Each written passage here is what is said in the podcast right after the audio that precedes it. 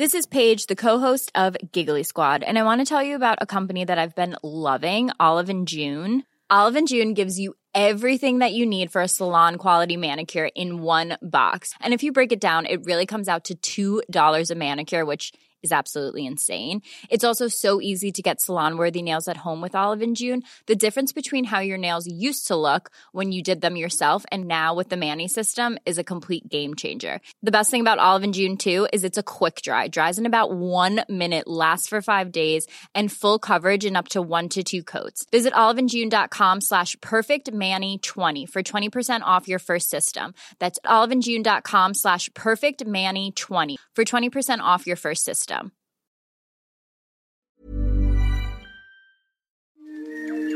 He kōna i purangi tēnei nā te reo irirangi o Aotearoa. It's pretty squelchy today, Jeff. It has been very wet. Yeah, we got lucky today with the weather, fortunately. And so we're walking down the hill away from the hut down to where the do you call them experiments? Experimental planting? Yeah, yeah, that would be right. Simply put, it's an experiment looking at how to best grow back native forest. Kia ora, nau mai haru mai ki tō tātou au hurihuri. Hello and welcome to Our Changing World, ko and Concannon tēnei. I'm with the Auckland University of Technology Living Laboratories Project Manager Jeff Silby, and we're at Pourewa Creek in Ōrākei. There's about nine and a half thousand trees on 2.2 hectares, and they're laid out in a scientific design so we can investigate how forests might grow back over years. It's been designed a bit like an experiment, so we've selected some common restoration species and put them into blocks, um, but aware too that this is a, an urban forest that people will come and visit and and you can you'll be able to see it from the train on the way to the city and the houses across the valley and there's a new bike path here. So we're aware too that we're still restoring um, some land and, and we, we to look like a nice forest too so in our design we sort of we took that into consideration a little bit as well This is one of the experiment sites of the Living Labs project and the collaboration between AUT and Ngāti Whātua Ōrākei. But the restoration experiments make up just a small part of a much larger site here, an area of land previously used by a pony club that was returned to Ngāti Whātua Ōrākei in 2018. And they have an exciting vision for its future. What we want this to be is a welcoming place for people. So while this land is owned and is the property of Ngāti Whātua it's a place where we want to be open to the world. We want to break down those barriers where people are hesitant about um, approaching the culture. And so that's, that's the objective of that. And then there'll be other points where mātauranga can be interpreted throughout the gardens. This is Rob Small. I'm gardens curator here. I'm uh, Ngāpuhi Tutuma Hurihuri, and uh, I've also been the designer of this upper area of the of the whenua here, creating what I think represents or will represent an ethno-botanic garden. So a garden that represents the culture of Te Ao Māori, and the garden's deliberately developed so that there are points where we can interpret Ōrākei Mātauranga. It's a crisp sunny morning, and Rob and I are standing on a gravel path in the centre of a large veggie garden. So this is the Marakai, which has been developed as a circular garden to denote energy, which is about the belief that everything has a mauri, a life essence. And the paths are due north, south, east, west, because we can tell stories here about how our tupuna observed the universe around them. So this is part of the whole garden development on the upper area. It encompasses this community garden where we uh, every Friday uh, harvest and feed around 50 families usually, but it can be more on occasions. And certainly in spring, summer, we, we have a bountiful uh, production here. So this garden was designed specifically so that we could interpret mātauranga, but, but so that we could provide good wholesome food for the whānau. And with supermarket prices being what, what they are, I think it adds huge relief to many of those families. Even though it's the middle of winter, the Marakai has plenty going on. There's silver beet, rainbow chard, broccoli, and cabbages, all looking ready to eat. And later on in the morning, a team shows up and starts assembling grow tunnels. But Ngāti Whātua Ōrākei's garden plans don't stop there. On the other side of the, that building is the beginnings of our Māra Rongoā.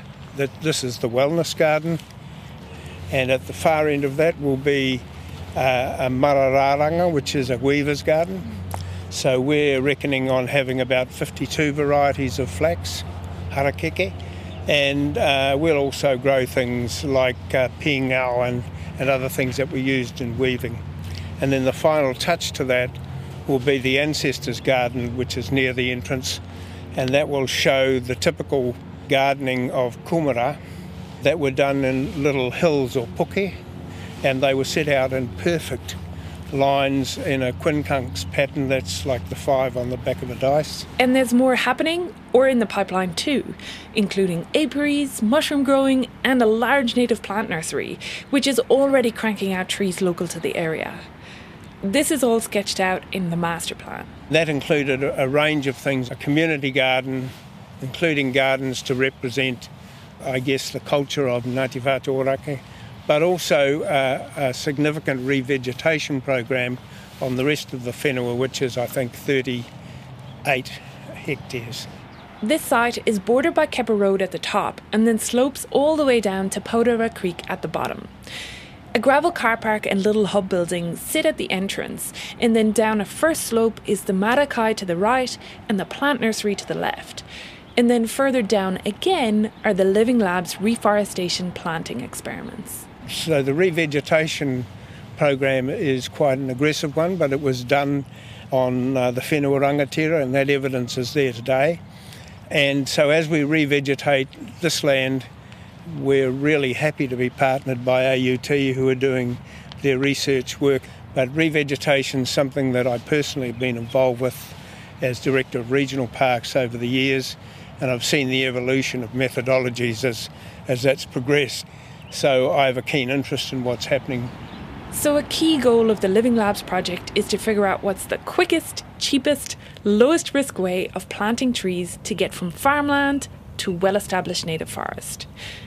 Now, if it was a natural forest disrupted by, let's say, an earthquake or landslide, this would happen by a process called succession. Normally, there would be seed sources close by, so birds, wind would bring seeds to the site, and there'd also be some resprouting from within the site, and the vegetation would return. This is Professor Hannah Buckley, an ecologist at AUT and one of the Living Labs project co leaders. And so, what happens is early on in that process, you get the species that are able to regenerate quickly. So, those species that can disperse well, or species that can resprout quickly and grow quickly.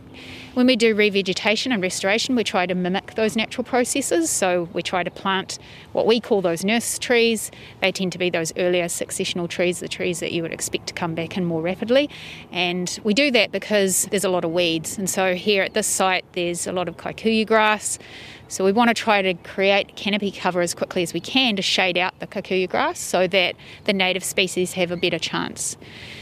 So later on in succession, those early successional species, um, once they've come up, they've created a canopy cover, you get what we call those later successional species, and those are species that are often more competitive in the long run. They're slower growing, uh, but they have the ability to regenerate under a closed canopy, for instance. And so, here at the Living Laboratories sites, what we're trying to do is see if we can plant those later successional species at the same time as the early successional species, just speed up that successional timeline. Pourewa is actually one of three sites that the Living Laboratories project is researching at. One is here at Pourewa Creek, one is at Te Muri Regional Park, and the other is um, by Miranda, Pukorokoro. So that's in North Waikato. And are the experiments that you're running at the three different sites all different? Yeah, so there are common elements. So the common element to the research is this idea of trying to speed up succession. So all of the sites have nurse plants, a combination of nurse plants and later successional trees planted together. They're all planted in blocks, and the blocks have different kinds of treatments. So here at Pourewa, It's about the species composition and the distance from the source patch, bush patch. At Te Muri, our treatments are the spacing of the plants, so we're looking at um, cheaper upfront costs by having wider spacings of plants um, through to more expensive, more dense plantings. And at Pukorokoro, we're looking at different environmental contexts, so we have two different blocks within the experiment on different aspects and also an irrigation treatment. So, here at Pourewa, it's all about those initial nurse plants and the distance to the remnant patch of bush at Kepa Park. Jeff takes me for a stroll into the experiment itself. This is uh, our mixed area. So, we're kind of wading through that long grass, but you can see different plants Yeah. that you guys have put in. Yeah, so these are our nurse. This is our mixed nurse species, and and just four species, and that's kind of a bit of the science, just limiting the number of variables instead of having uh, heaps of different plants, just sticking to four. The four nursery plants that they're using in this mixed area are Ngaio, Karamu, Mahoe, and Tarata. And one of the questions they want to look at is related to that distance to the native bush. So, does having this mix perhaps make it more attractive for birds so that they're more likely to spread seed in this block? Because the other option is one plant only. Here we're getting into a, a Kanuka block here. These ones are a little bit harder to see, but if we look down to the 2019 planting, um, Oh, you yes, can you see can see there's there's a Kanuka block there. There's one over there. There's one going down the side of these ones are a little bit taller in that grass there. Looking across this land that slopes down in front of us, you can make out these different blocks of nursery plants. They've planted 10 in total now, so 5 just Kanuka and 5 the mixture of 4 plants. So yeah, in, in amongst running through these nurse blocks, we've got the late successional species, Puriri, Totara, Taraire, and we did have some Rimu, but they didn't go so well after that big drought. The drought he's referring to happened in the summer of 2019 2020, not long after they had planted some of the blocks. They lost 20 to 30% of the trees, so they had to go back in and replant them. The late successional trees are spaced at 6 metres throughout the block, and they're tagged, as are some of the nursery plants. They'll be the ones that we focus on for measuring growth as a sample because there's nine and a half thousand. We, we don't want to measure all of them, so we, we take a sample of the nurse trees, but we will measure all of the late successional species trees. There's about 800 of them as well. That's right. They are going to be measuring the growth of individual tag trees. Here's Hannah again. Often with experiments, forest experiments, we monitor at the plot level. But in this experiment, we're monitoring at the individual tree level, and that's because we want to understand the relationship between tree growth and the micro habitat that those trees are in. In fact, they've GPS marked where they're planted and put these on a map on their website. You can click on an individual tree and see how tall it is when last measured. At the moment, they're taking baseline measurements of growth and survival of the trees, but once the blocks are up and running, they'll take measurements every three to five years. But that's not the only data they're gathering. We are interested in, I guess, the co benefits of restoration plantings. So things like carbon sequestration and growth of native species and how those different growth rates differ in different places and different contexts so that we can help to justify why we would use native species in that in that carbon kind of context but also in terms of biodiversity gain. So we're monitoring not just biodiversity by counting the species that are associated with the restoration experiment. So that's plants and birds and invertebrates and below ground biodiversity, microbes, and so on. Um, but also the ecosystem functions of those biodiversity components. So we're looking at things like water quality, decomposition rates, soil health. A huge number of things to look at. But wait, there's more. Because the AUT Living Laboratories project has also partnered with LifePlan, which is a global biodiversity project run out of Helsinki. That project is about using state of the art biodiversity monitoring techniques to get a picture of how biodiversity can be monitored and how it's changing globally. So, the AUT Living Laboratories project is one of 100 sites globally, and we're the only site in New Zealand. And so, the project is monitoring an urban site and then a more rural natural site, alternatively over a six year period. So, our first site is this one. This is counted as an urban site because we're in an urban context, and the monitoring is happening down in Kepa Bush, and we are then pairing that monitoring that as part of the Life Plan project with the monitoring that we're doing in the Living Labs project so that we can compare the two across the restoration site and Kepa Bush, which is the reference site. And that also feeds into that global project. The Life Plan project is looking to understand trends in biodiversity at a global scale, especially in response to climate change. So they have to use the same tools and collect a specific set of samples to match up with these other sites around the world. Some are quite interesting. For example, there's a malaise trap which looks like a tent and it catches flying insects. So insects fly along um, and and they get collected. There's a, a cyclone sampler that um, sucks in the air and, and gets a little vial that when you look at it looks empty, but inside it it's collecting pollen and bacteria and fungal spores in the air. That all gets shipped off to um, University of Helsinki, uh, Helsinki, and they do the, some DNA analysis and work out what's in there. And there's also some wildlife cameras to identify what wildlife might be in there. Yeah, not as exciting. There was a camera up in Greenland that had a polar bear and moose and those sorts of things. I don't know, you know, but that that's all right. It's, um, it's just about the science. So, and we're working with staff from Ngāti Whātua Ōrākei, so they're doing the collection weekly. This amount of data collection is pretty full on. Luckily for the Living Labs project team, one of the things they're also investigating with co lead Dr. Brad Case is how to use drones or unmanned aerial vehicles to collect some of this data. We're also exploring how we can use remote sensing imagery to monitor restoration success and to monitor growth of forests. So we regularly fly UAVs over the sites and we will be over time using image processing to see what those imagery sequences can tell us about carbon sequestration and biodiversity gain. It's a multifaceted, multidisciplinary project.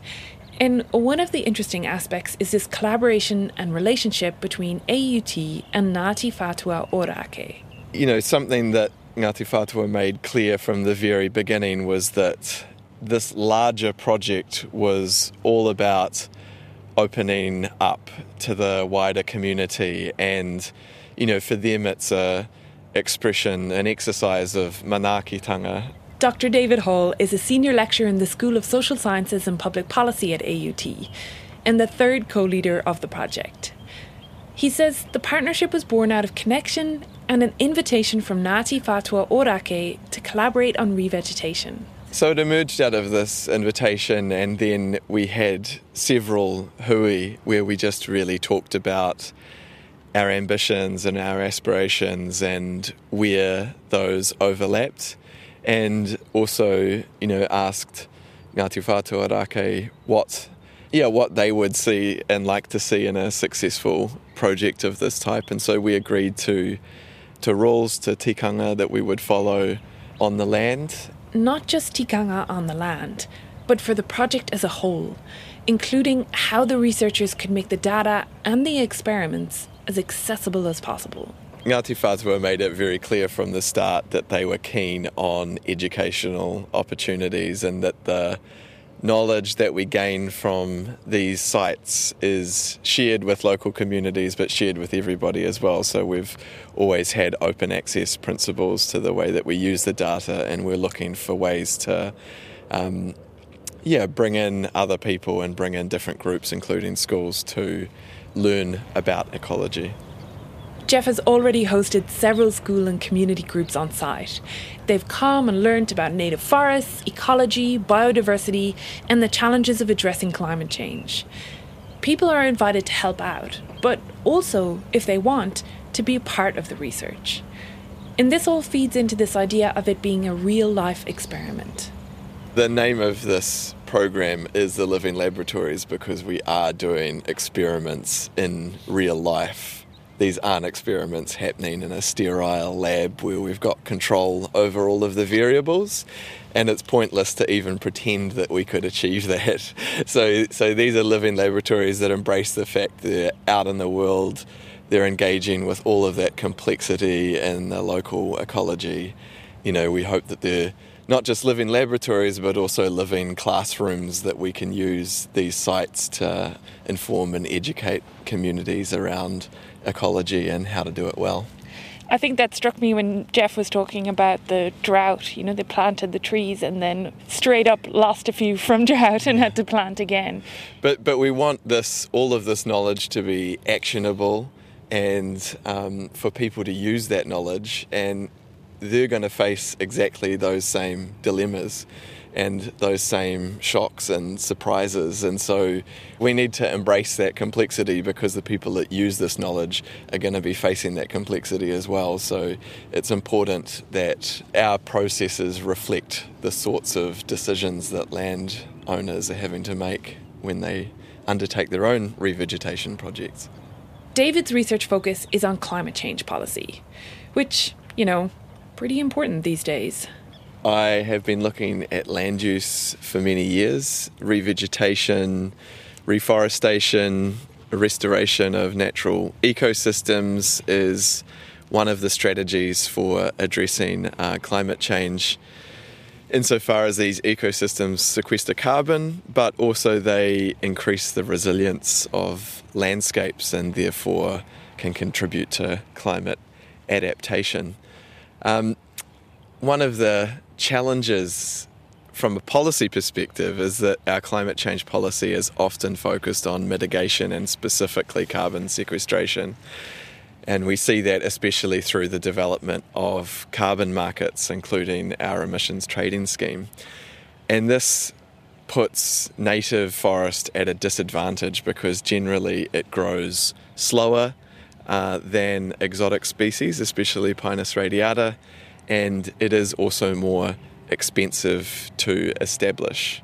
However, the native forest has benefits beyond that carbon sequestration, including the biodiversity value that we're studying here, that adaptation value, the enhancement of resilience in the landscape, and a whole lot of other environmental benefits, whether it's holding the soil and preventing erosion, um, purifying and regulating water, and so on and so forth.